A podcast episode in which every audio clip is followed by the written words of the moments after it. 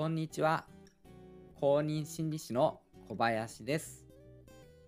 普段は人と関わる心理支援の仕事をしています。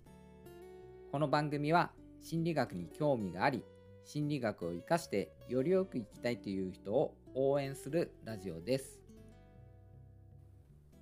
目上の人との会話というのは萎縮してしまいがちですよね。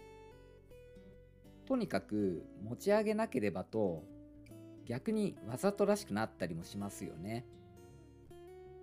今回は目上の人との会話についてのヒントをお話しできたらと思っています。それでは本編をお聴きください。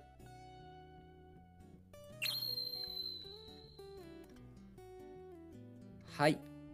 えっ、ー、と、タイトルにも書きましたが、目上の人との会話は教えてもらうスタンスで臨むと良いかと思います。どういうことかというと自分の知らないことを教えてもらうという気持ちを持って会話をするということです。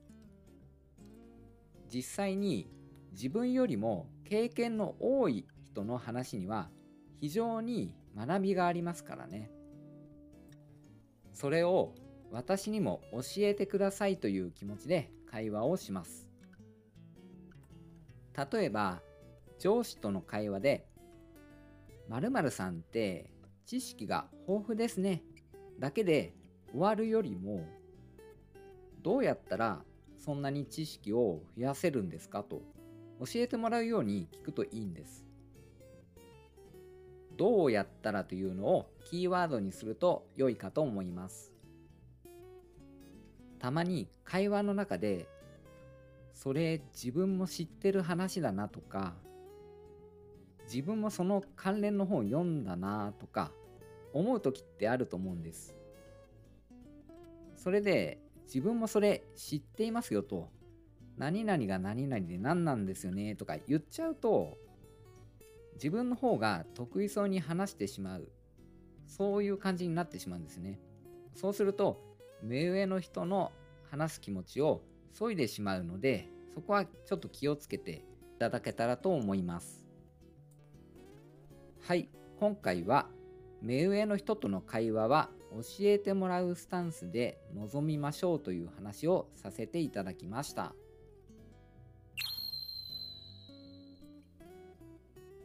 いかがだったでしょうか？実際に目上の人に限らずに人との会話では自分の知らない学びが本当に多いですよね。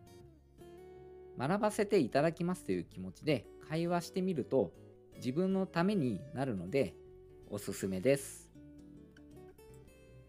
私のラジオでは心理学に興味があり心理学を活かしてよりよく生きたいという人を応援しています。